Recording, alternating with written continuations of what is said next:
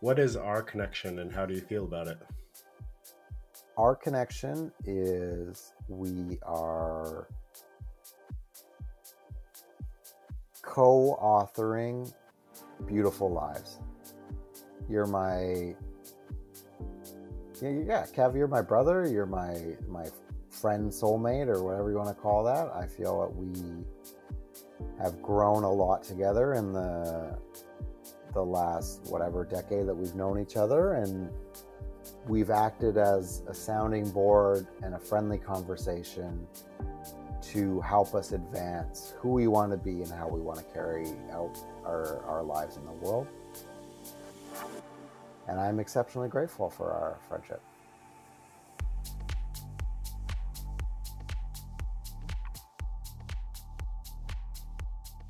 You are listening to Connected Journeys. My name is Kevin, and I am very excited to be bringing you this new audio project where I invite people who both inspire me and that I feel closest to to share their stories.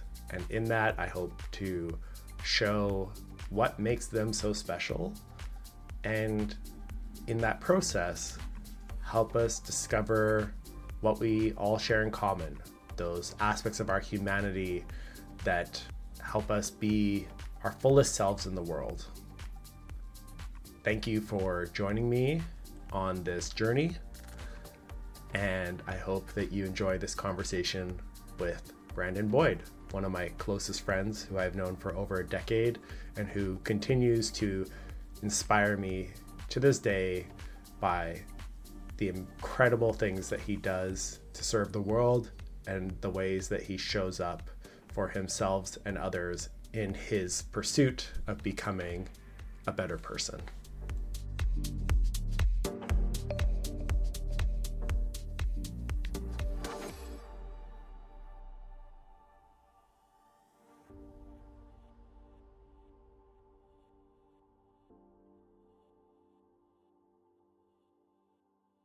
Putting this put together, I've been reflecting a lot actually on how much space is created for hearing other people's stories, right? Like I feel like when I think about you, I think about Amanda or whoever else, I get these snapshots. Like I get, you know, hear about moments from the past or about things that happen. And again, I'm sure this will be similar in that there's going to be like a, an array of moments or windows of time. But like, what does it look like to just like sit and bring that all together and try and see a fuller picture, you know?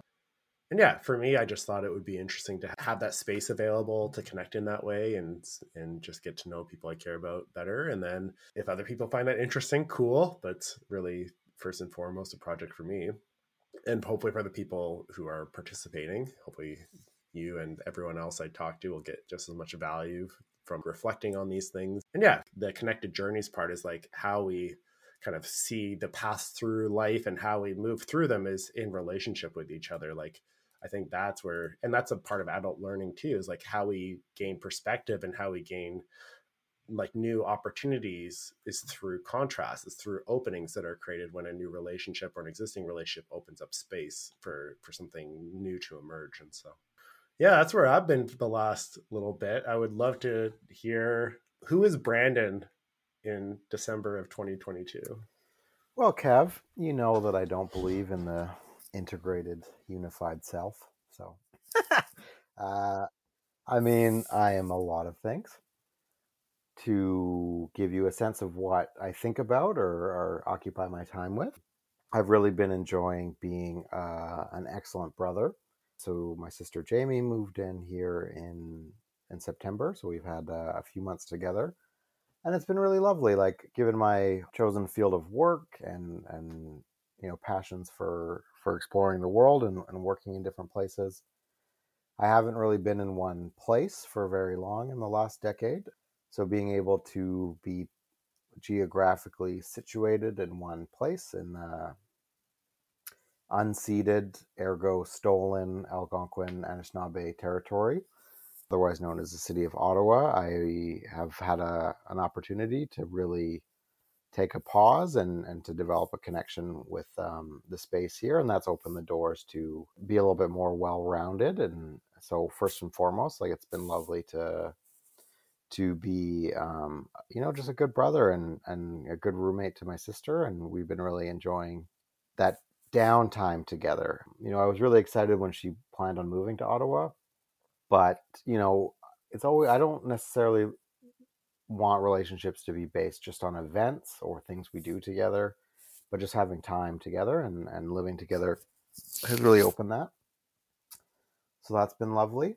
Um, I am recently single, so that's been top of mind. I broke up with my partner of, of over three years, and you know, think the world of of JC and, and our time together. Um, but it wasn't the long term fit that was you know what we wanted, and so we've went our separate ways, and so that's kind of you know the big theme of this winter is coming to terms with that. Um, what does it look like to be on my own, especially after spending literally every second together of the last, you know, however long this pandemic has been.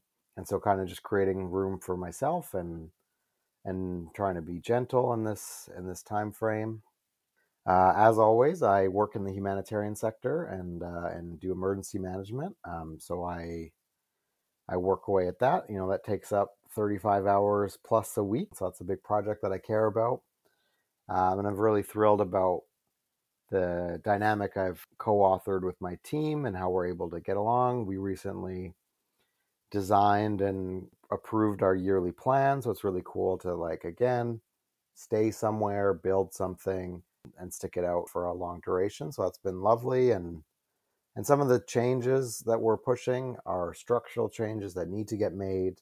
And it's nice to sell a vision and to be able to introduce something that to a large group of very competent people and say, you know, we've done great, we're doing great, but what's next? What's better? How do we push this to the next level and have like build that buy-in? I'm also an activist. I think that's probably the core of my being is an activist, somebody who honestly thinks the status quo is unacceptable um, and un- and just profoundly unfair. Um, and so being able to gather with other activists in Ottawa and Gatineau, um, and we've re- finally kind of hit our cadence. You know, we're meeting at the right schedule. We're we've chosen our north star where we're going and now we're kind of just building a campaign and it's really cool my role is meant to put the right people together at the right time point them in, in one direction and then let them do it and it's just been going like clockwork so it's really been lovely to see and then yeah like i'm me on myself and i think that's something that's always top of mind is who is brandon outside of all of these relationships and projects um, I'm somebody who highly identifies with what I accomplish and get antsy not existing in that way. Um, so I guess my relationship with myself is something um, I'm trying to put a little bit more time and effort into much as I can, and, and having a a central place to live in and to build community has been helpful for that. And maybe one more thing I'll, I'll add is I am uh, fortunate to be part of a of a group called Masculinity Under Construction, which brings men together to talk about how the patriarchy ruins our lives too. Essentially, create space for that, and focus on ways we can build lives where we're happier and more accountable um, to those around us. And I've met just so many amazing human beings from that and yeah, I guess the rest of the time I just try to you know keep in touch with with beautiful friends like you and and uh, and time outside or or you know a lot of life is maintenance, so going to the gym and paying bills and you know everything else. When I think about what I've seen in your life uh, change over the last few years, obviously like getting settled in Ottawa and having that space to cultivate a whole new set of relationships has been really powerful and I really want to explore those different parts of your life today and and kind of what how each of them emerge and what are the roots and the seeds that um, they stem from. Really curious first though to probe into Brandon the activist because as I've known you like you've always been very vocal in your values and your beliefs. You're someone who uh, commits to doing hard work sometimes maybe too hard. I'm glad you take moments to to take breaks in your life now and enjoy things that aren't just work all the time but i knew you for a long time where that was so much a big part of who you are. And i'm just curious about where that's comes from? Like where what are the roots of activist brandon like i'd love to for you to describe like what are the feelings? Like when you think about what drives that in you like what what are the feelings that underpin that? And where do you think those feelings originate? Honestly it's anger. And i know that that is not the the sentiment i wish pushed me forward. Like i think love of community or this like the l'esprit de, de vivre to want to to live the flourishing community things like that but I think I became an activist um, as a young person. I grew up with parents who I think, you know, did their best in trying circumstances, but only had children because they were they were on autopilot and it just happened, and they weren't necessarily you know committed to what it took to be a parent or to put their children, you know, top of mind. And I was growing up in, you know, soulless suburbia, living very isolated from any sense of family or community or or anything like that. And I think I always recognize that well, this can't be it. Like something is off, you know, this is not how humans were meant to to function and to thrive. And then you know, more or less by happenstance. Like I grew up listening to to kind of more alternative music. Like I think like, as a young person from like 10 to 13, a lot of emo or, or things like that. But when I was around 13, 14, um, I got exposed to punk music and that sense of, you know, the generic white guy being angry. Like I could really relate to that. And I was fortunate to be um, exposed to music where there was actually really good values behind what these people were saying. So bands like Anti Flag or Rise Against, um, or you know similar music that I was exposed to, I really liked. I really liked the energy, and I started to look into like what are these people talking about? What are what are they? You know, why are they so angry? What's going on here? Um, and that really led me down the rabbit hole of learning a little bit more about how the world functions, how it is definitely not this, uh, you know, there's not this just system where everything is fair for everybody and um, the government's doing its best for you. Like they very much exposed the inherent racism and sexism and classism that exists in our world. And that for me really, I just never looked back. I became an activist right away. Like at that point, I became involved, you know, as best as I could. Again, like living where I lived, and and and especially in you know Alberta, it's not the easiest context because there's not an on ramp for anything to do with leftist thinking or progressive thinking or or social groups like that. It's not really an easy path to follow, but I knew that I was home. I knew that what people were speaking about is something that I related to. Yes, the the songs, you know, made me angry. It gave a, a place for my anger, but it made me feel seen that I wasn't broken because I was upset. You know, it was actually normal for for a young person to be upset that their parents aren't there for them, or there's no real sense of community, or you know all of these other things that we're we're starting to learn about at that age you know um, how the the world functions and and how it is now. It just allowed me to feel seen in that and and that I wasn't broken but the system was broken and I think music gave me um, a way to understand and process those feelings can you paint me a picture? You are first starting to come across this music. Something's resonating with you.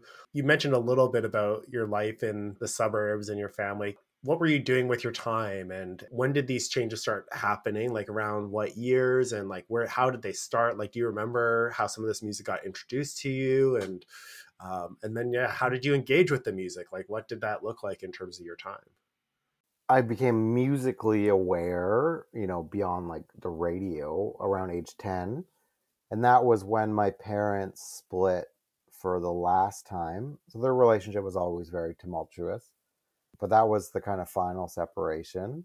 And due to those heavy feelings, like emo music immediately resonated. My Chem Forever, like I, I still even you know today, that band resonates the most. That music is largely it drives the the hard feelings inward. That can be helpful, you know, how allows you to process or, or just feel the feelings. But from that, like adjacent bands, I think the first one was Rise Against, so you know, it wasn't too too far of a jump. You know, somewhat mainstream, but not really at that point at least. But yeah, I remember Rise Against, and I remember some of their early music talking about like environmental issues, and that's was something that I was interested in. And then I think, like like many young people, it was an identity, right? It was, oh, well, I can copy and paste this, and then that's who I am, and that answers all my you know teenage angst and so i don't know what that says about me that i haven't changed literally much about myself since i was 15 but yeah once i heard the music about the environment and music talking about the effects uh, of you know wars that are happening and the refugees or or all these many you know all the problems that we're familiar with but spoken about in a way that resonated with me as a young person it just again like it felt like home and i started dressing much more punk or you know, I'd wear like a a fuck war shirt to high school or you know whatever like I started reading and you know doing anarchist prints or whatever on my backpack or things like that. And like I was in a position where I was very intelligent for the that age bracket. I was a white male, you know, heterosexual. I could get away with a lot of things. And I think be, that mix where I was the profile that has a lot of power in society, and I was intelligent enough to get away with a lot of things that other kids weren't. I could have the best of both worlds. Like I could wear a fuck war shirt and then tell the teacher, "Well, will you support war? Like, what are you talking about?" or whatever. Um, yeah, I think that period of my life was very difficult. I didn't feel any support from my parents who were, you know, both dealing with their own lives and and getting, you know, my mom got involved with somebody that I did not appreciate, um, and and then he was a big part of our lives for a while. So yeah, I felt a lot of anger as a young person.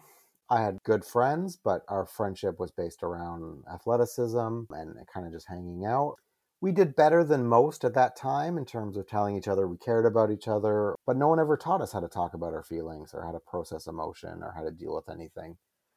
So I think, like anybody, I was searching for meaning wherever I could get it. So music, but also sports, also, you know, trying to date the hot girl at school or trying to, you know, go to the right party or whatever. And that was kind of my high school experience. Wasn't really sure on the next step but I knew that things were messed up. And so obviously you're you're young, you don't know what to do, but at least the fire got lit in those 15 to 18 sort of period and there was a good launching pad for where I wanted to go for that. You mentioned your sister earlier, Jamie, one of the most important people in your life. And so what does your relationship with Jamie look like at this period?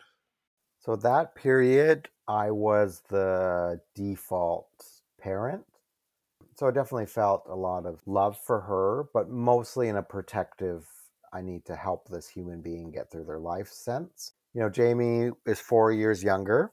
And so I did what I could to kind of shield her from some of the the chaos at our, our parental level. Yeah, like essentially, as soon as I had a driver's license, I would take her to basketball games, or if I had money, get more groceries for the house, or you know, give my dad extra cash to turn the heat on, things like that we never, for the most part, had too much bickering or anything like that. Like, I don't think we were necessarily as close as we were now because it was much more in a survival mode sense. But yeah, I would characterize it as a pseudo like parental relationship. Um, so obviously, I didn't have the competences or the resources to be a parent, but would show up to her basketball games and make sure she got home and had something to eat when she got there. You know, like yeah, I think that uh, st- characterizes a lot. And and my friends, you know, I was lucky to have good friends. You know, obviously life makes things challenging, and and a lot of them are still in Calgary. You know, if I saw them tomorrow, it would be like no time had passed, and I care deeply for them still, and I know that they're there for me. And on the friendship front, have always felt quite lucky. As a young kid, I was you know had challenges with being bullied or whatever, but high school moving forward, uh, I've always had a good group around me, and and I've been grateful for that. Feel like that's such a hallmark of good friendship if you can, you know, like the strength of a connection you have with someone if you don't see them for a long period of time, and then it just feels like no no time has passed as soon as you see each other and I wonder what it is that makes some relationships like that and others a little bit tenuous, like they they don't survive that distance. What do you think it is about you and your friends that allow for you to pick things up so easily when you see each other again and to, to maintain that love that you have for each other? I think uh, at least a, a significant portion is the amount of time we spent together. If I make a friend now, even if we're really good friends, maybe I'll see them you know, two hours once, twice a month, whatever. So a dozen hours, you know, a couple dozen hours a year. But if I think of my high school friends, I spent four hours a day with them, you know, easily between sports and hanging out and socializing at lunchtime. So I think like that has a, a great degree with it. Um, and some of the, these friends I'm speaking of, I knew even before high school, like from grade four, grade five onwards. So we, you know, we grew up together, we survived things together, and you have common reference points, right? Like you live through the same things in the same place at the same time. Um, so I think that's a lot of it. And then I think it ultimately comes down to to will, you know, like how much space do people have in their lives, and and so maintaining those connections is ultimately a choice and if you decide that you're important to each other and try to make it work, that's amazing. And you know, sometimes you you don't have the space and you don't have the time, and I have a few friends like that. But yeah, I know if I saw them tomorrow, it would be you know like we love each other, like they're my brothers, they're my they're my friends, they're my family. Yeah, that's how it's always kind of been, and uh, it's nice having different types of friends too. You know, like I think my high school friends hold a very dear part of my life. And there are friends that I wouldn't have met today. You know, we don't work in the same fields. We don't necessarily have the same interests, but I love them to death. And I'm, I'm grateful for that, that I know friends and, and who have totally different lives than I have. And I think that's a, is a, a very important part of geography or, you know, growing up together. You're exposed to, to folks that you wouldn't, you know, quote unquote, like choose as an adult or have even an opportunity. Like my one good friend from from that time is a aircraft mechanic. The other one's an accountant. The third one's like a chef. Where am I going to meet a chef? It's just not really going to happen, right? Like it, I don't meet many chefs in my life. I don't. I'm not in that industry. Is, but I know what he's all about and what he cares about and like who he is. And then, yeah, I think that's great. I love that you grew up with such great friends and they yeah they continue to be friends today despite the fact that your life is taking in different directions you know there's part of me that for myself at least really values being in relationship with people from different walks of life and to have exposure to the w- ways that different people think and feel and act. But like in reality, when I think about where I choose to focus my time as an adult, I tend to gravitate towards those people who are sharing similar values or intentions as I am and who help me live in the ways that I want to live. And so, yeah, maybe like you, I don't think I'd have many opportunities now to be able to connect with um, people like a chef uh, and and learn from from their uh, experience and the ways I might have been able to when I was younger. All that to say, I think something interesting coming to mind for me is this idea that if we know people for long enough and we have a chance to really see them change and grow, we see that kind of common thread that lies underneath all that change, like their their humanity. and so yeah exposure allows us to see people in their wholeness but we do live in a world where it's really easy to see people just kind of on what's in the surface and carry a lot of judgment that comes with that that either leads us to like distance ourselves or disconnect or dehumanize other folks.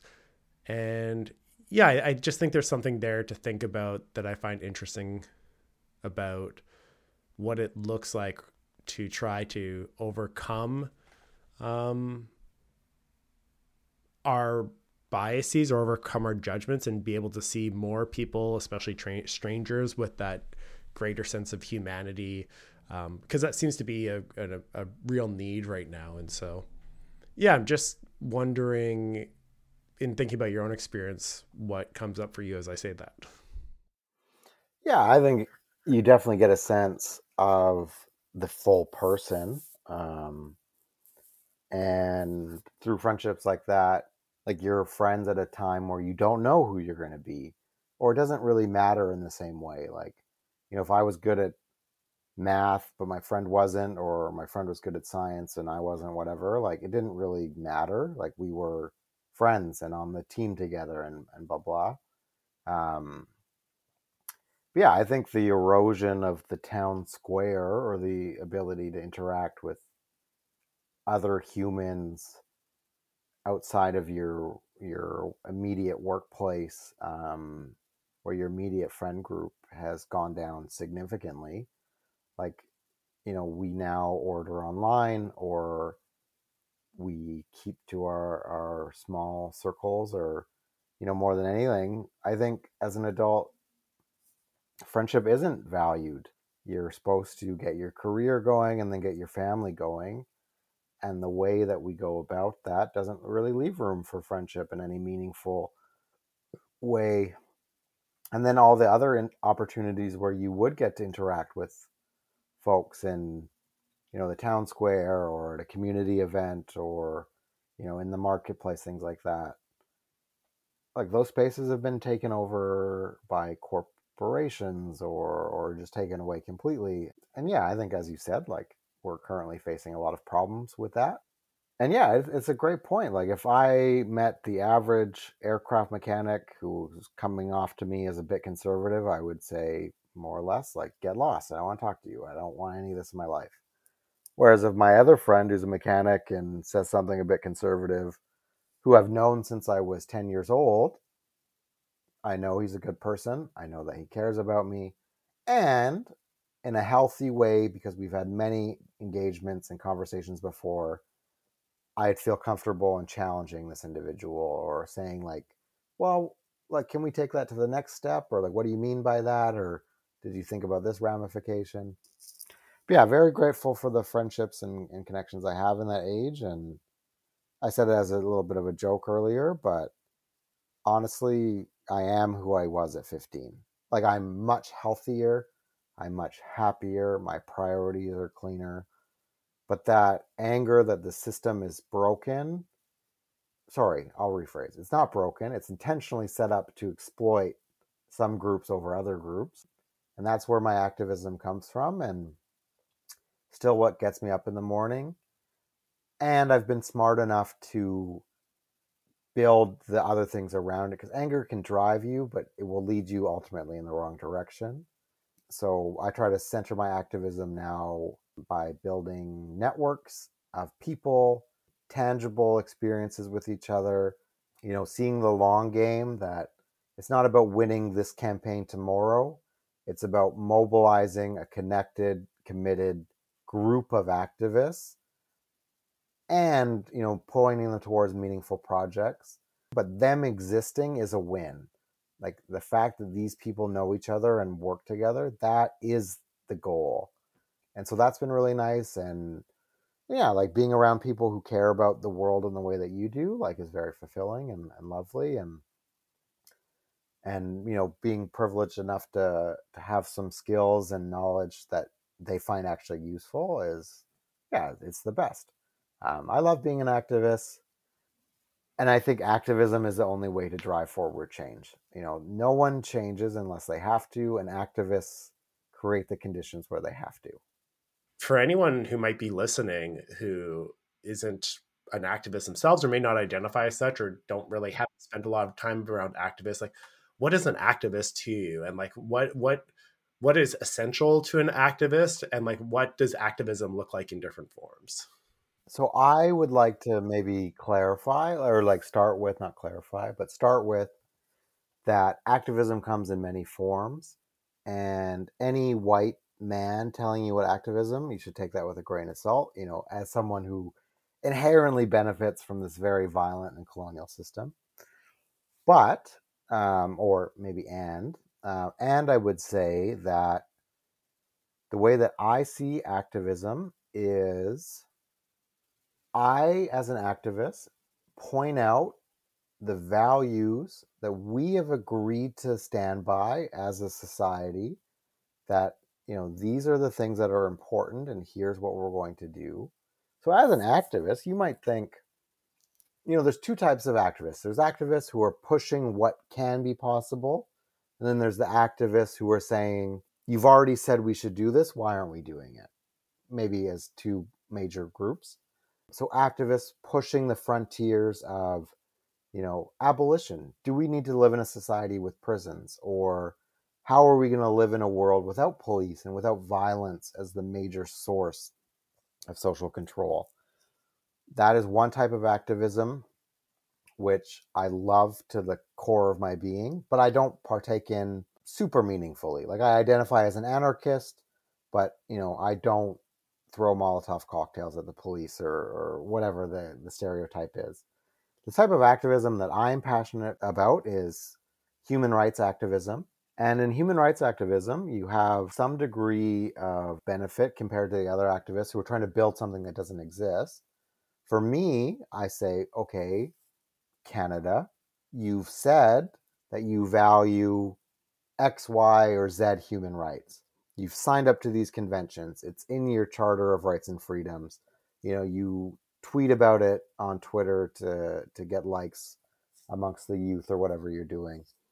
And I'm more the the activist who's sort of the saying, but we're not doing it. Like you've said all these things, you've committed to all this, and look what the practice of what you're doing is. So we've, you know, our current um, campaign that we're working on is about Canada's relationship with other countries and the industries we support in those other countries. So, for example, Canada is a global leader in extractive industries like oil, gas, mining. And we support these industries in countries such as Colombia, so we say that we value human rights. We also then go and support these sorts of industries. And if we look at the reality, Colombia, for example, is the most dangerous place on the planet to be an environmental human rights defenders. Uh, defender. So you have people, indigenous people, or you know other groups, rural farmers, you know the Afro community in Colombia, etc who are on the front lines just trying to defend their local environment. So the river, the quality of their water, the quality of their land, the quality of their air. And a lot of them have been murdered or forced to leave or, you know, unjustly imprisoned, things of this nature. And so for me, my type of activism is saying we've signed up for human rights, we agree with human rights, we sell Canada as a human rights respecting nation, and then we do X, Y, and Z, which clearly violate human rights. And, you know, you start with polite conversations with these organizations who are doing these things and saying, you know, you start with good assumptions like, oh, maybe they just didn't realize. And then once you really you come to know that they actually do know what they're doing, um, that's when you go with the name and shame tactics and saying, we've said they've said this, they're doing that. Are we okay with this difference? And for me, that's what an activist is. An activist is that second group of activists is saying, are we okay with us being like this? Like, is this who we are? And I think it's just bringing that conversation to people's dinner tables and saying, is this who we are? Is this the things that we support? Is this what, how we're going to carry ourselves in the world? Yes or no? And I think a lot of people, once they realize the truth of what's going on, say, well, that's not us. So for me, an activist it might not sound as sexy as you might think, but it's just pointing out the obvious. Are we going to be able to live on a habitable habitable planet? You know, do we want a society where 1% controls all the wealth and other people, you know, can't put food on their plates for their kids? Do we want to say we're a human rights defending nation, but indigenous communities in our own country don't have the water you know that you get in your own taps and, and living in a major city like and so that's the activism that i focus on is asking people is this who you see yourself as you know are you proud that your tax money does this instead of you know something else and i think when you just lay out the facts and again like my sort of activism is research driven is like I'm an ideological person, but my activism, my official activism is not ideological in that sense. It says, we've signed onto this human rights committee or this treaty. We're not following it in X, Y, and Z ways as proved by the research. And then we put it to the public. We personally think this is really messed up. Like, do you agree? What do you think? And I think that's a, also, a, you know, a tough question. Like, in my core, I am one of those abolitionists or one that thinks we need to totally revamp top to bottom how we do society. But I dedicate my time to more, you know, I'm not trying to overthrow the system, but let's live by the values we said we would. Uh, that's a real tension that I experience in my activism, but one ultimately that I'm okay with, and one that I feel for myself, I have the most leverage to push. Yeah, so activism is everything from telling your uncle to stop saying racist things at the kitchen table to you know the folks in Fairy Creek saying you know no more of this i'm going to put myself in front of the bulldozer to folks like myself who work on campaigns and trying to get policymakers to do what they said they would do. So activism is is a whole bunch of things and uh, that's yeah where i find myself in that that community. I'm interested to unpack that section because I think it also will bring us back to a little bit of this life journey you've been on and and how that weaves into your story because when I met you in university, you as I mentioned earlier, like you're this super hardworking person. You're not just doing your degree, but you're also working towards a, a, logistics certificate. You're also going the extra mile and doing an honors thesis to set yourself up for grad school and working at the same time with the mustard seed and just have so much going on. And it was quite striking in terms of just your level of work ethic and your level of work. How did you hone in on this field of focus coming out of your angsty teenage days and you're listening to this music? And what are the next steps that you're taking? And to the point where, you know, we meet in a development studies class one morning and I aggravate you from the first moment. No, you were great. I just, uh, yeah. Anyways, uh, great question. Um,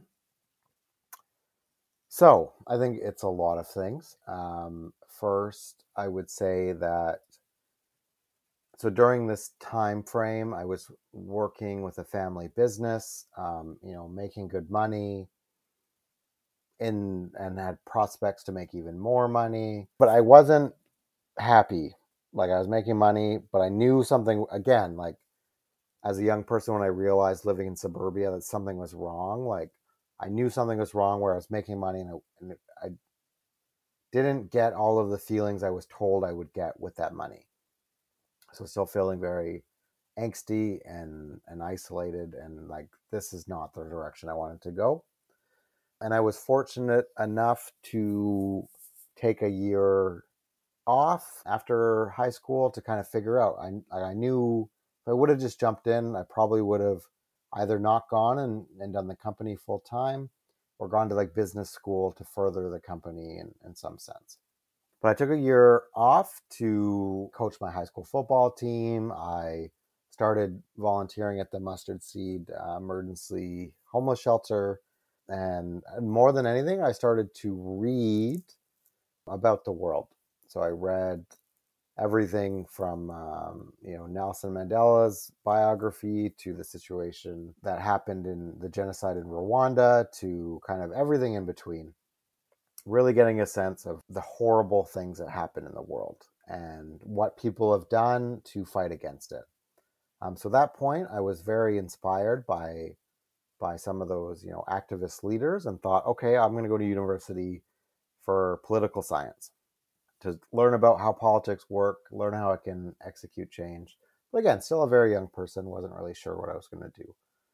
And then in this time off, I read lots of books, and those books led me to want to go um, and do the whole volunteerism thing, you know, which I can definitely see problematic aspects to now. But at that point, I was very excited to, you know, quote unquote, help.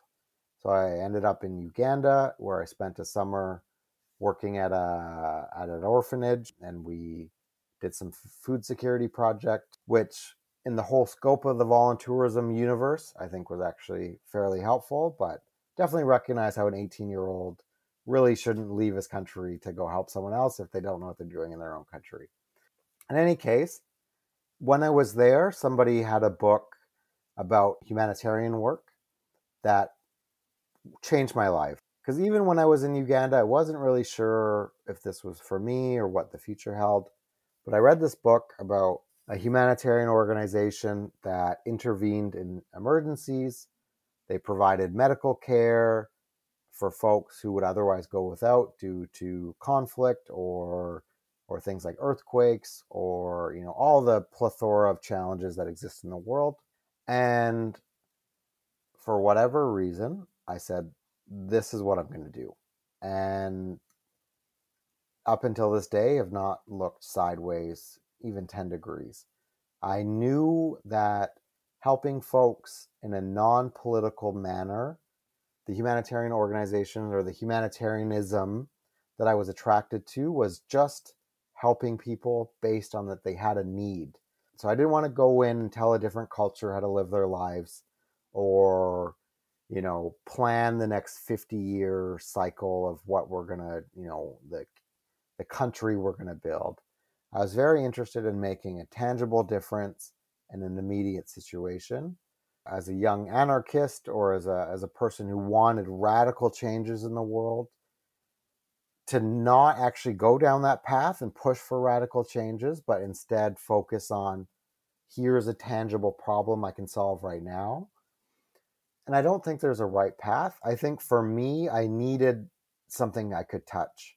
I needed to see in this cycle, this three month cycle, I can make a situation turn from A into B, and B helps more people than than we did before. And so, uh, essentially, what I did is I went back home and I did all my research about this and similar organizations. And I was like, okay, I don't want to be a doctor because that's going to take too long. You know, I don't want to do admin because it sounds boring.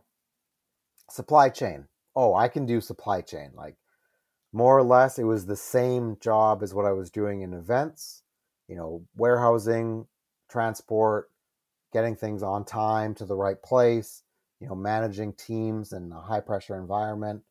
Very similar to what humanitarian work is. I wanted to be the team leader, but nobody shows up as the boss. You got to work your way up.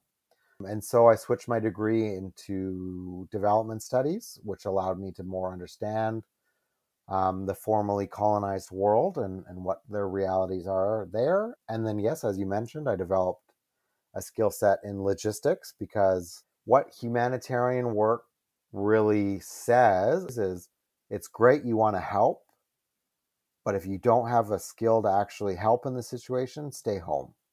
And so I said, I'm going to be helpful in these situations.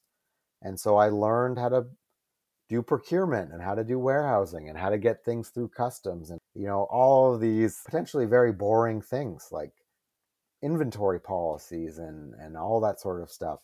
But it really grounded my work. So anytime I, I was learning about things like conflict or, or why folks um, are in situations of poverty, you know, 99% of the time it's because they were raped and pillaged and colonized um, by, you know, European countries.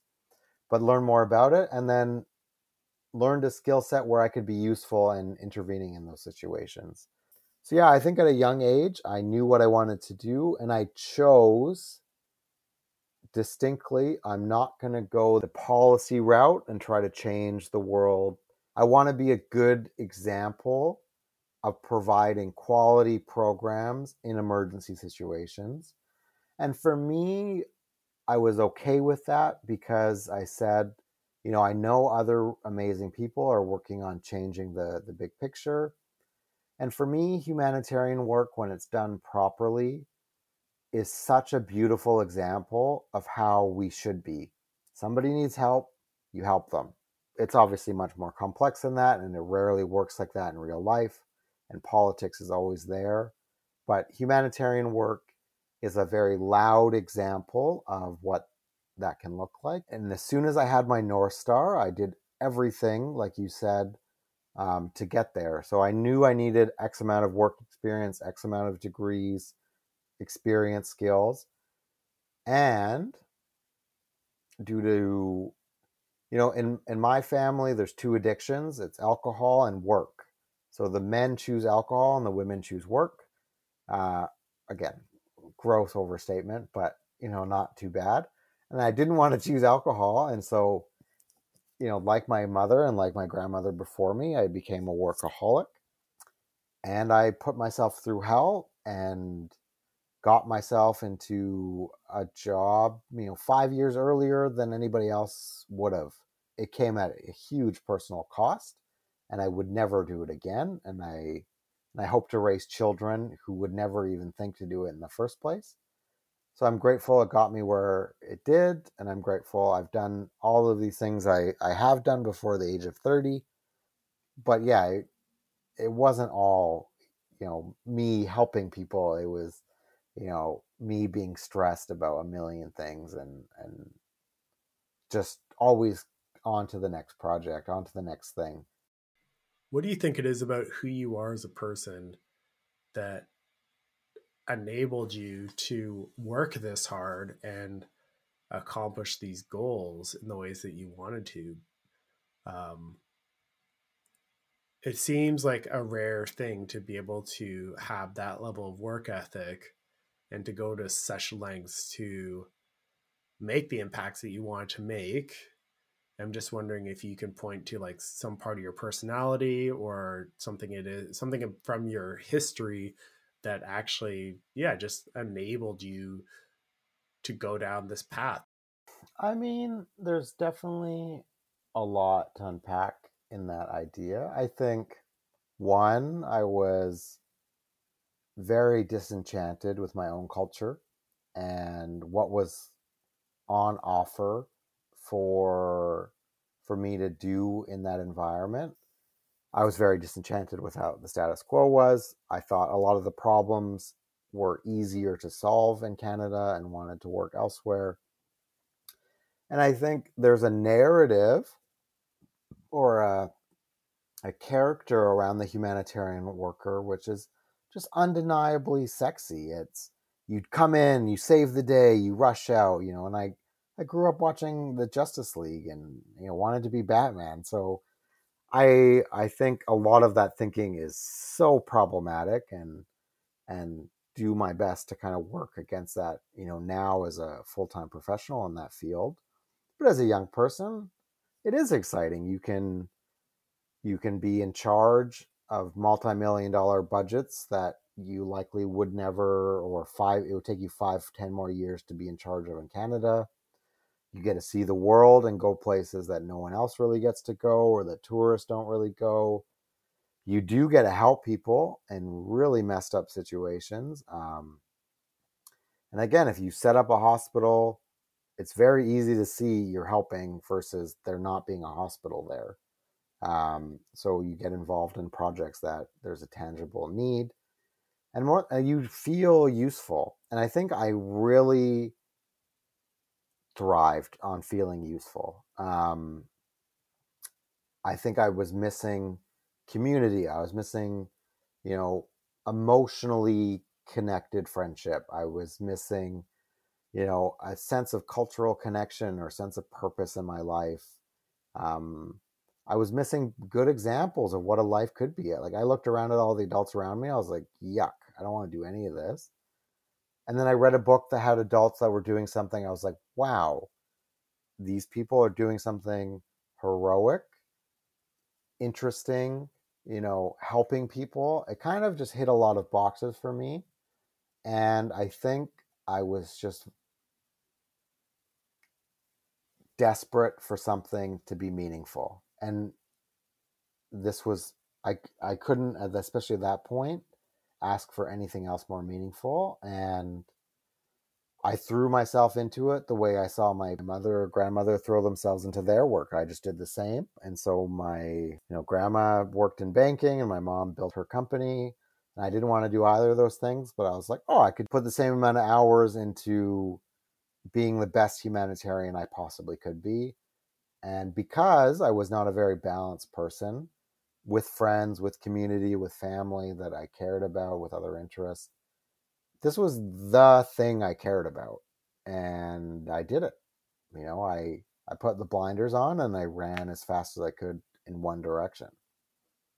Hearing you talk about your childhood and, you know, not having that care and support from your parents and then also having to be this caregiver for your sister and like step into responsibility that way. I wonder if like responsibility became a really big theme of your life because there you didn't see that around you and you you were kind of a victim of a lack of responsibility in some respect both at like a personal level with your parents and what you grew up with but also as you said like with the society around you like society feels like it's not taking care of people um, and like life would not feel this bad if you know people were at the wheel or like maybe there was more like a different type of responsibility maybe rooted in a like idea, ideas and values of justice.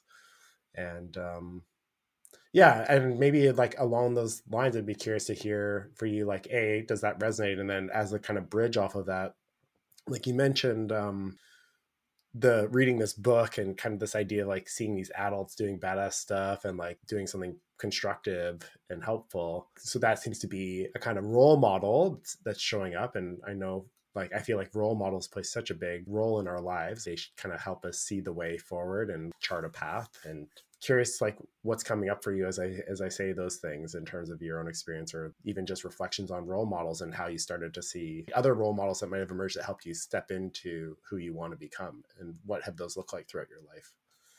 Yeah. So on responsibility i highly identify with a call to be responsible um, and struggle when anybody falls short of what my idea of responsibility should be.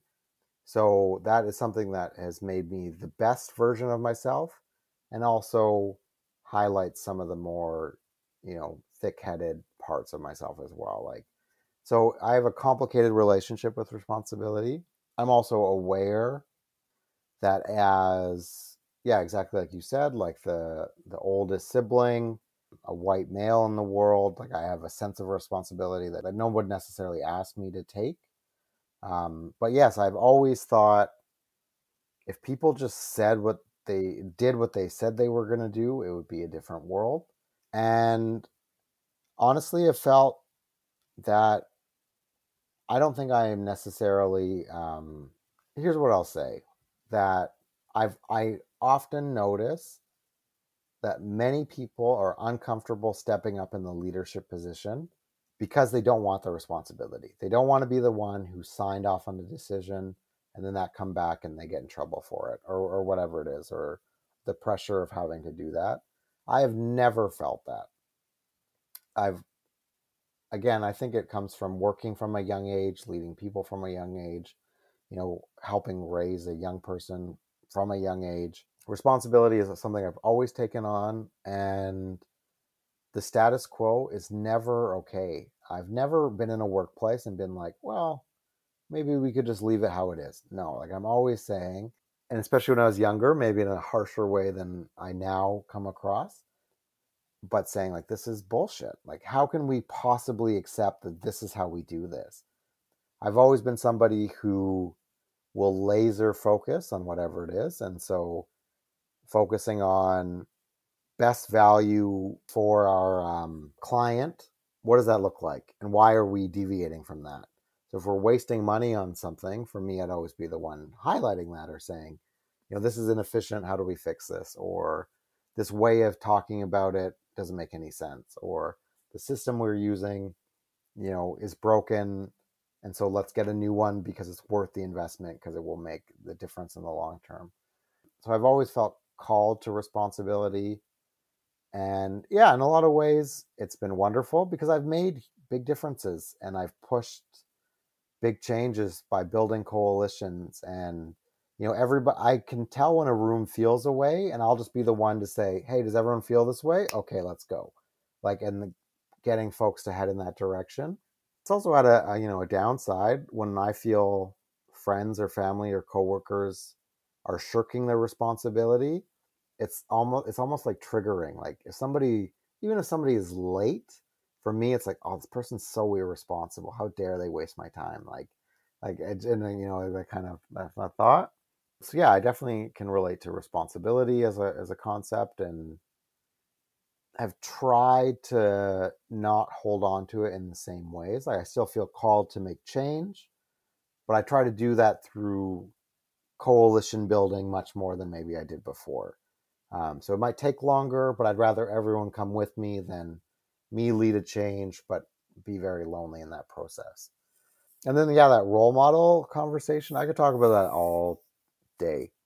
I, all I wanted in the world was one adult who cared about me and showed up and had, you know, many, you know, decent human beings around me, decent adults, but not any that were able to show up in the way that, you know, I needed as a young person and I've always had a lot of resentment for that. I feel like I had to teach myself everything.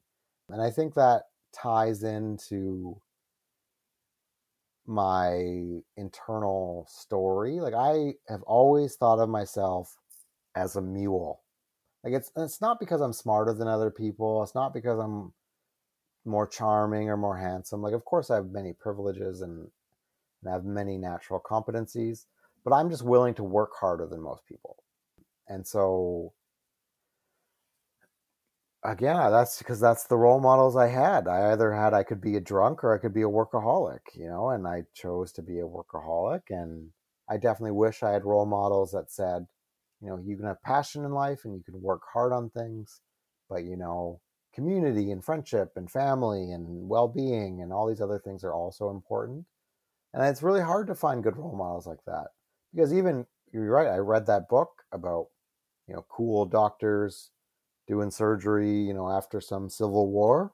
Amazing. But then you work in that field and you start to look at those adults. And again, I was noticing, and this maybe kind of brings us to, to how I got to where I am today. After working in that field for a few years, you look at the other people who are older than you, who've maybe been around longer, and I didn't want to become them. You know, they worked in the field for so long that all they had was their war stories. They had no family, no community to go back to. And they just jumped around the world. And you know, if that's your life, amazing. If you're choosing that, great. But I do think, you know, it's not a vision of health, I would say. Um, and so, yeah, I think I have always been very hungry for role models. And don't get me wrong, I've met amazing people and I've learned a bit from each of them. But even to this day, I'd never felt like I had a like an older sibling that could walk me through. And again, circling back to the responsibility, have felt the I'll say obligation because it hasn't been a, a fun thing, but the obligation to make myself a good role model for other people, my colleagues, my teams, you know, my friends, my sister, whoever, like I do strive in all of my relationships to be a good role model for folks. And that gets back into where I don't want to have that responsibility all the time. And I need to kind of play with that. Like, when do I need to be a good role model? And when can I be a little bit more realistic version of, of who I am? Um, but yeah, that's actually how I decided to find a little bit more of a balance is I saw what I would look like in 10 years and I was getting a little bit scared. Can you paint that picture a little bit about like what you saw in those people who had been around um, that sector for a long time? They were just lonely. They were lonely and they could not relate to anything else but that workaholic, save the world energy. Um, and I mean, these people are brilliant. These people are the coolest badasses you've ever met, have been everywhere, have done everything.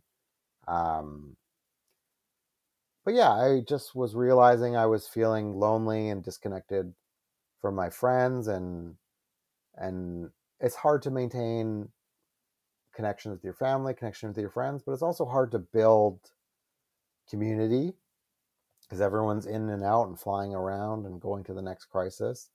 And yeah, your romantic life is a series of short interactions. Not for everybody, but it's very difficult to to have close romantic relationships. And why is that? Can you paint a picture of that lifestyle a little bit?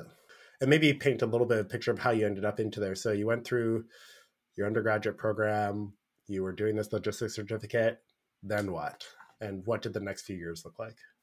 Then I did a master's degree in France, which was essentially boot camp and let's see who dies and see who survives sort of graduate experience. And after that, I worked um, as a humanitarian in Jordan, the Democratic Republic of Congo, Pakistan, and Sierra Leone before I moved to Canada. Moved back to Canada to do emergency management here so yeah, like essentially you're going around the world doing I was doing medical projects, so I was doing the logistics for setting up and maintaining hospitals and clinics. You know, depending on the context, like in Jordan, we were dealing with the Syrian refugees who left the civil war and were in Jordan, so you have hundreds of thousands of people living in camps. So we did food, water, waste management. In Congo, there was civil conflict so we had a sexual health project, a emergency surgery hospital, and malnutrition hospitals and clinics. In Pakistan, we were uh, working a 500 bed hospital on the border of Afghanistan, doing everything, you know, from regular surgery to labor and delivery, and a hepatitis C project as well. In Sierra Leone, we were working on maternal and under five healthcare folks who are underserved for their their basic health needs. So yeah, like again, you're doing amazing things. The work is exceptionally fulfilling. And in I was working in supply chain and at that time. So everything the patient used, everything the nurses touched, every piece of paper the admin staff used came through my department and that was a really cool feeling that this hospital bed, that scalpel, you know, the dressing gown the nurse is wearing, the medicine we're giving the patient is there because we got it there. And that was really cool. But yeah, the humanitarian sector does not encourage you to stay in one place. Again, they're selling a, a sexy lifestyle where you get to travel the world. So they move you around a lot.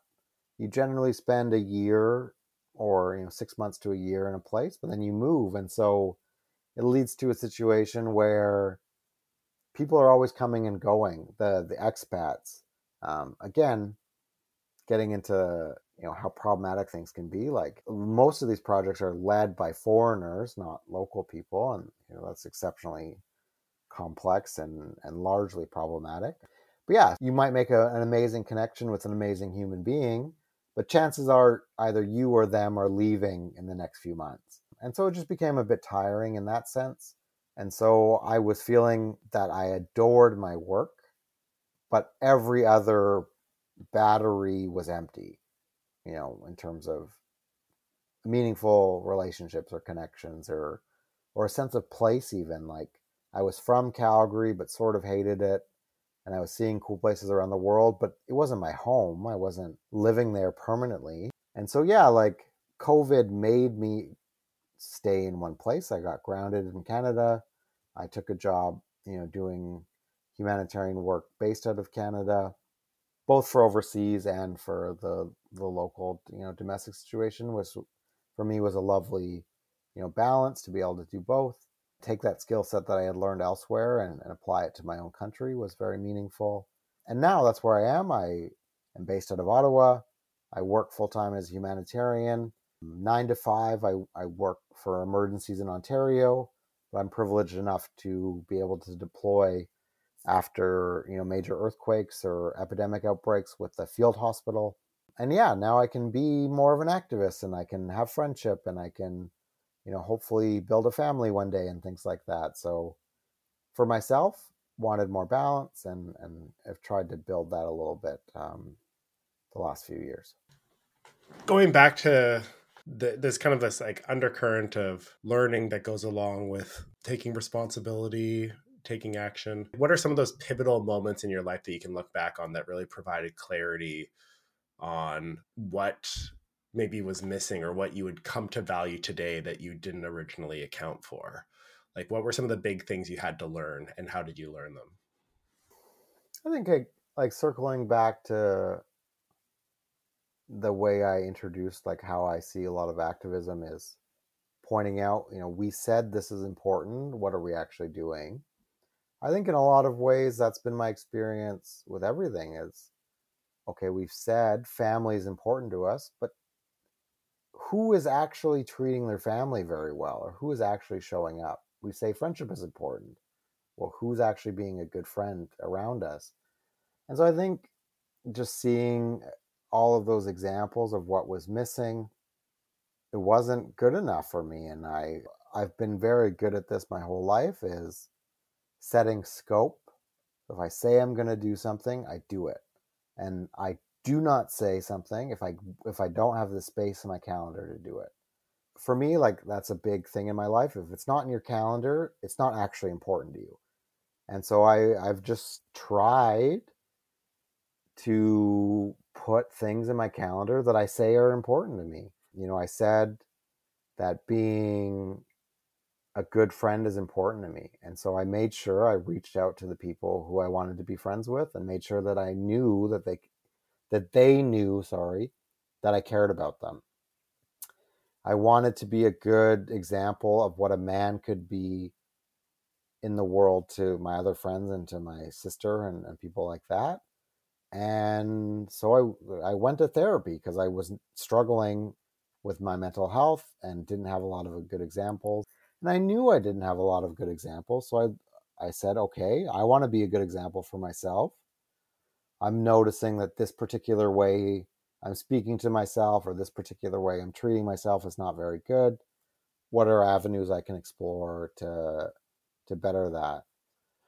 So I think I've always had a growth mindset I've definitely always been future focused that, you know, okay, I'm happy with these things about who I am and my life today, but, you know, two years from now, I'm kind of hoping I have improvements or growth in whatever area it is. And then very much that project management core of, uh, of myself kicks into gear clarifying what are the values I actually care about and then the hard work to do it. You know, so if I publicly say mental health is important and I value it, but then work myself to death because I don't know how to regulate my emotions otherwise, maybe not a good example. Maybe I should explore and work on that. Or if I've said, like, I think uh, capitalism is messed up. Like, what am I doing to to to be, you know, quote unquote anti-capitalist? And for me, that was like, okay, for me, the opposite of capitalism is close community. And I was struggling to build community, be not having a geography where I was sent like based out of. And so I looked at that and said, okay, like maybe settling down in one place can help me live this value a little bit more. So there's uh, honestly, again, I don't I don't really feel that there's a silver bullet, but clarifying the scope of what's important to you, putting it in your calendar, and doing it. And if it's not important to you, or it is important, but you're not going to actually do it, just say that. Like, there's a million things that are important to me that I don't put any time into.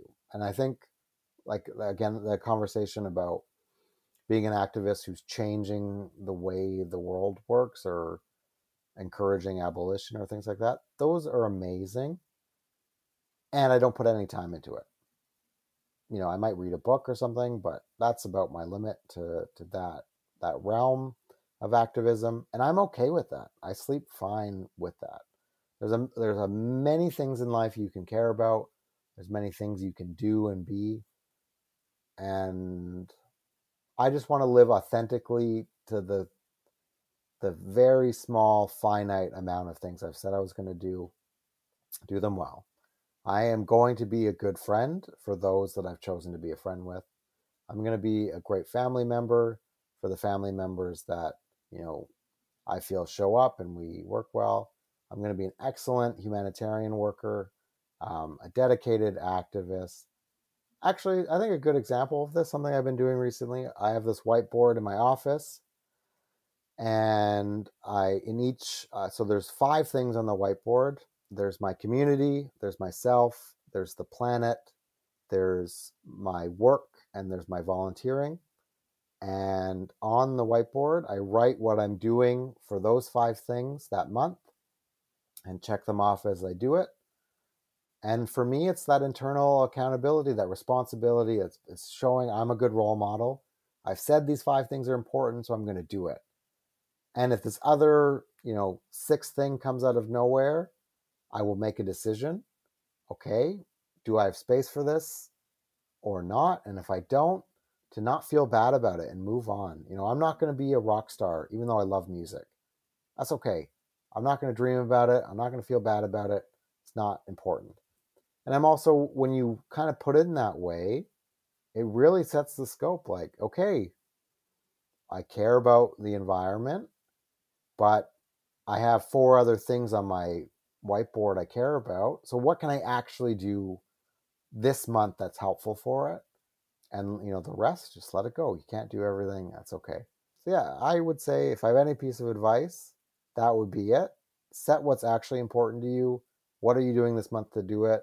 Time flies so fast. If you don't know what you're doing, you're not going to do it. Clearly, structure and process is a major strength of yours.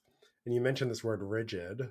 In so many ways, this conversation is geared very much towards your instrumentalist thinking. Like it's very practical, very grounded. I'm curious have you tried to like embrace other ways of being in certain circumstances and what and what does that look like? Um yeah great question. Uh i feel you're right the sort of logistics project management is very much a core of who i am and how i approach the world and fully recognize that you know the cultural aspect of that or or you know my own experience of in the body that I live in, like why I think that way. But yes, I would say there are limitations to that. And it's not something that works in every context.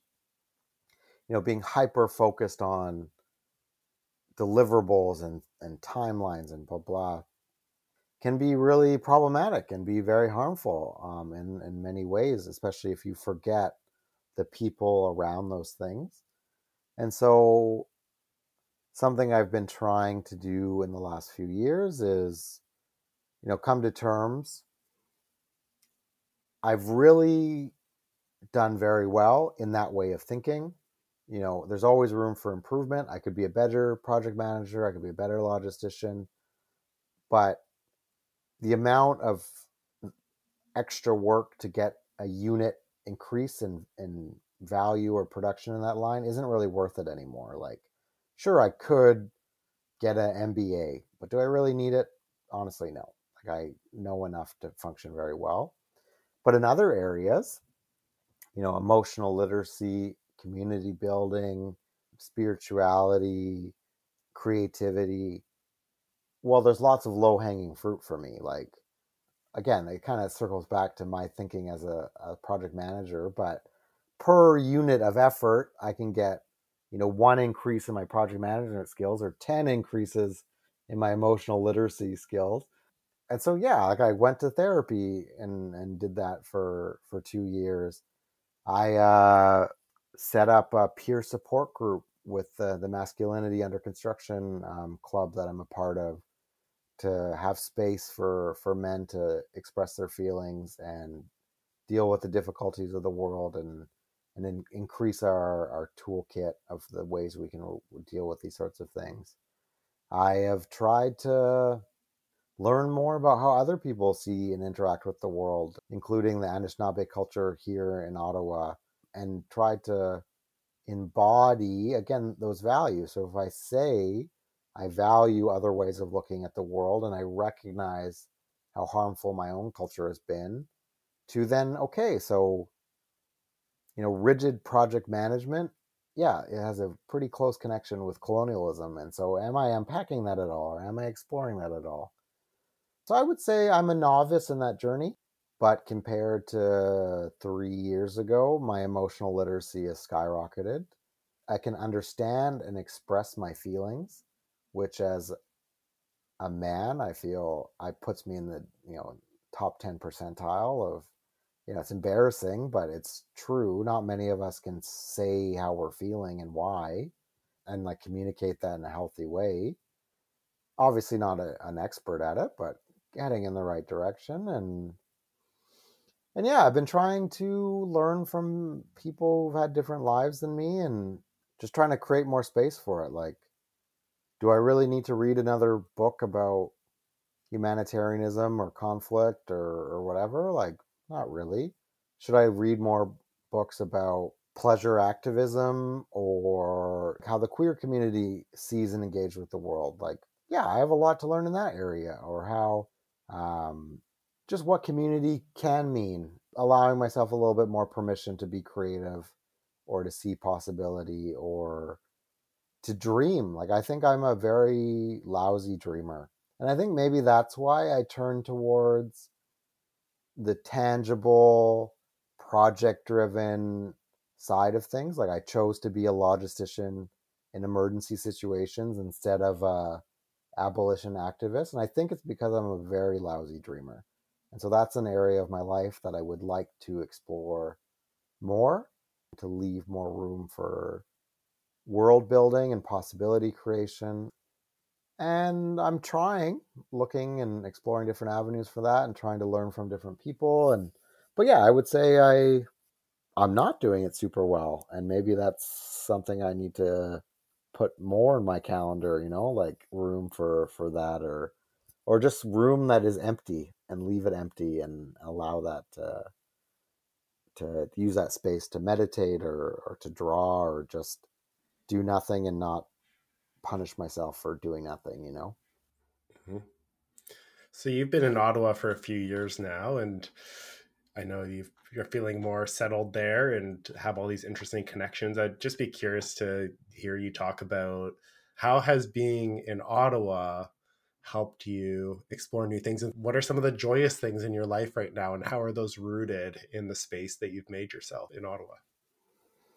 Yeah i'm honestly quite proud of the community i've helped foster and and the growth i've had by staying in one place you know maybe the upside of covid forcing me to do that the first two year and a half, two years were tough, obviously in Ottawa because it was full on lockdown.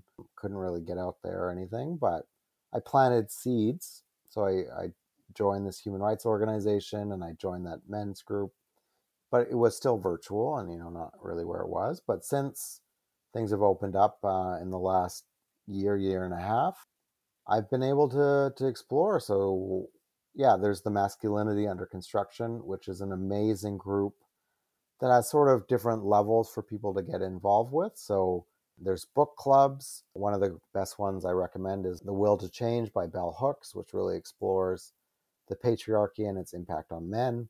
We read books about like, you know, why men cheat, things like that. So very interesting. There's also just the social element where someone will pull together a brunch or a dinner and you kind of just chat among like-minded people. We have workshops where we explore like your relationship with your father or how to be accountable or you know how to be a good friend as a man or or how to encourage consent in your sex life things like that and then yeah the peer support group i meet with four other men every two weeks and we walk each other through the hard parts of life it's the best thing i've ever been a part of it's amazing I've also had an opportunity to explore foraging and gardening, which has been an absolute game changer in my life. I've always highly valued ecology in the natural world, but very much from an ivory tower. Like, yes, this is very cool, but it's, you know, over there. Whereas getting your hands dirty, learning what mushrooms are safe to eat or how to make your own jam or growing carrots and then giving them to all your friends in like pickle jars for them to eat over the winter like that is exceptionally satisfying.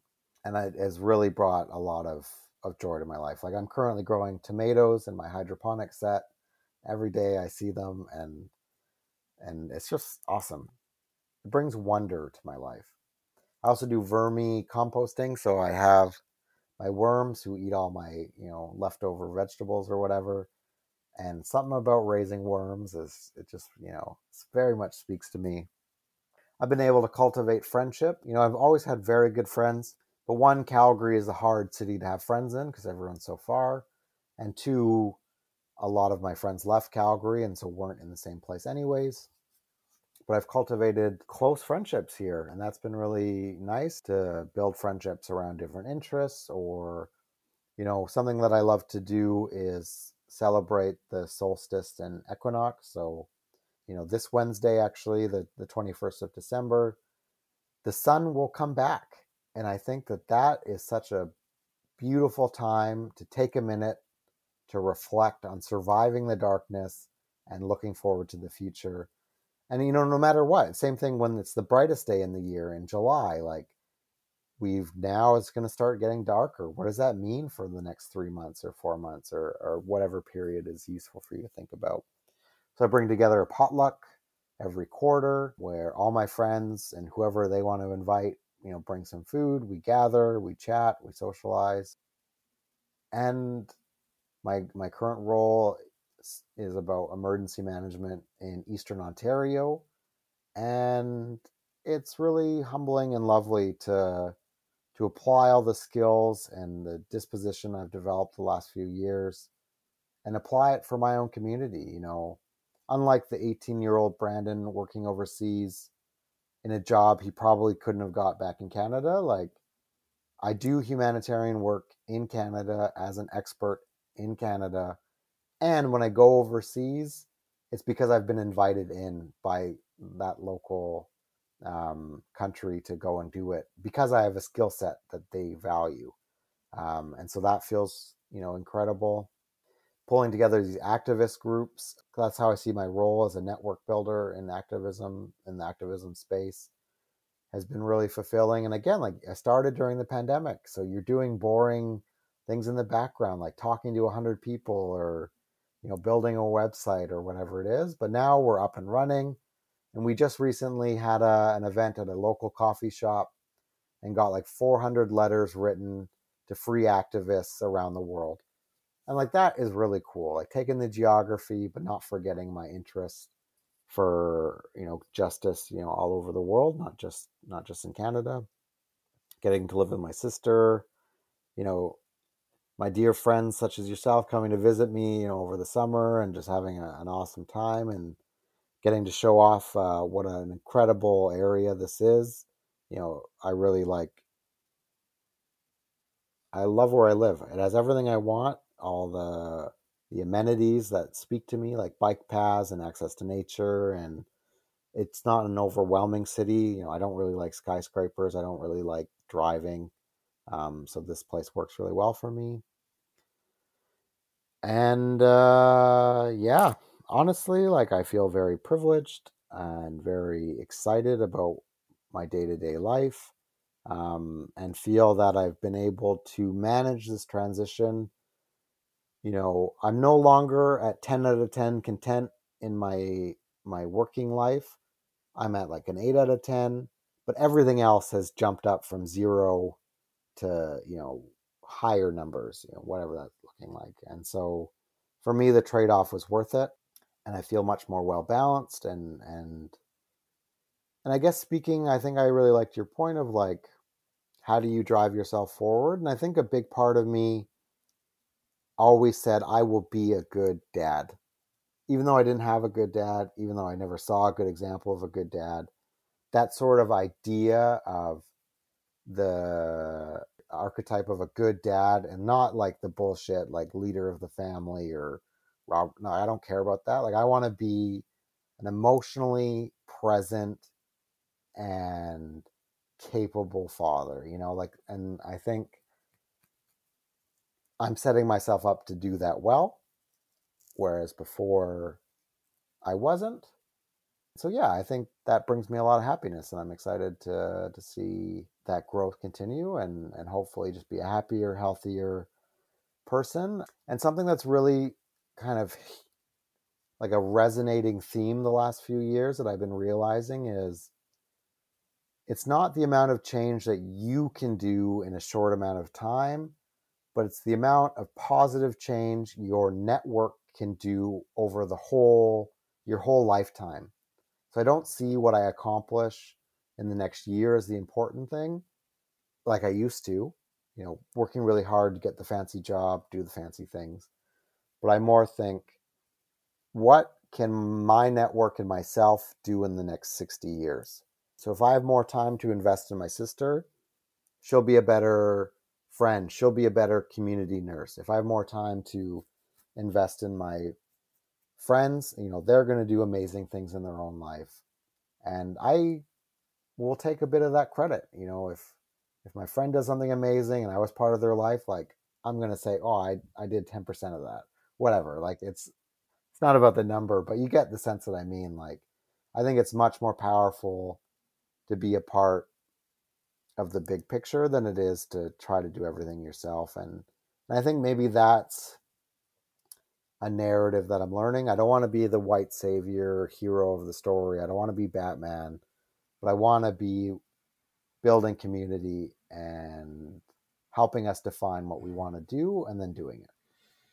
So, what is that dream that you have for yourself right now? Like you mentioned, you're starting to dream a little bit more and practice that. And when you think about the future, what are you seeing for yourself, or what are the things that matter to you as you like envision a life for yourself over the next few decades? I would like to realize, you know, the anarchist dream of a community that lives in solidarity. So, in the next few years, I think it would be super rad to continue to cultivate community. I would like to live in some sense of co housing or community living, or at least a lot of people I really care about in the same neighborhood who tangibly support one another. You know, I can be maybe a bit over the top, but I tell my friends, like, if you're not interested in retiring with me, I'm not, like, I don't really have space for you. Like I care about friends who want to build a life together.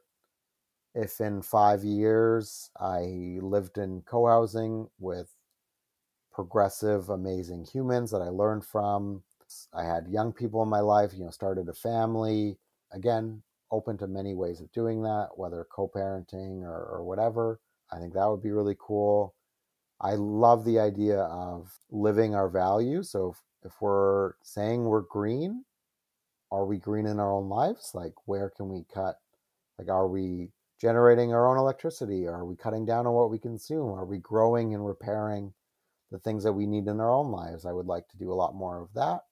And I'd like to continue to foster communities ready to fight against fascists.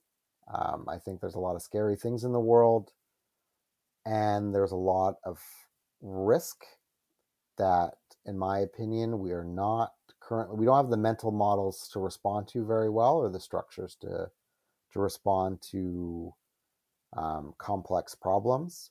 Um, and so I want to focus on a scale that I can live my values, um, and that's at the community level. So I'm I'm really excited to build community and friendship, and yeah, have lots of love and, and family and connection in my life and continue to do good things in the world like bring all those people together that have those values and do whatever i can to support them uh, in their connected journey and last question What is our connection and how do you feel about it?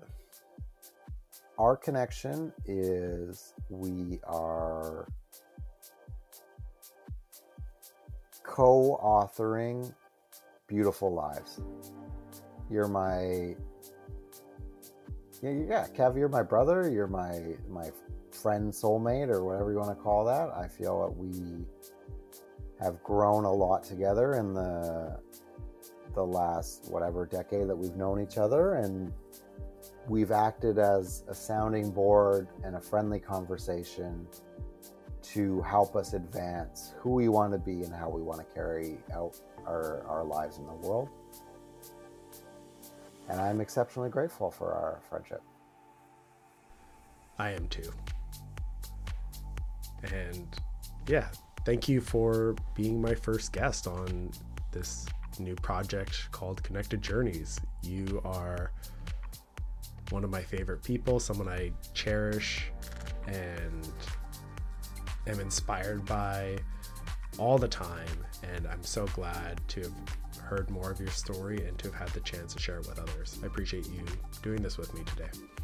Yeah, I love you, Kev. This was great. Um, uh, yeah, no, this was really nice, and I, uh, I'm excited to hear all of uh, the other you know journeys that you're connected with and, and how they all fit into uh, the part of the bigger whole. I, I know that you surround yourself with incredible people, um, and I'm happy to be one of them.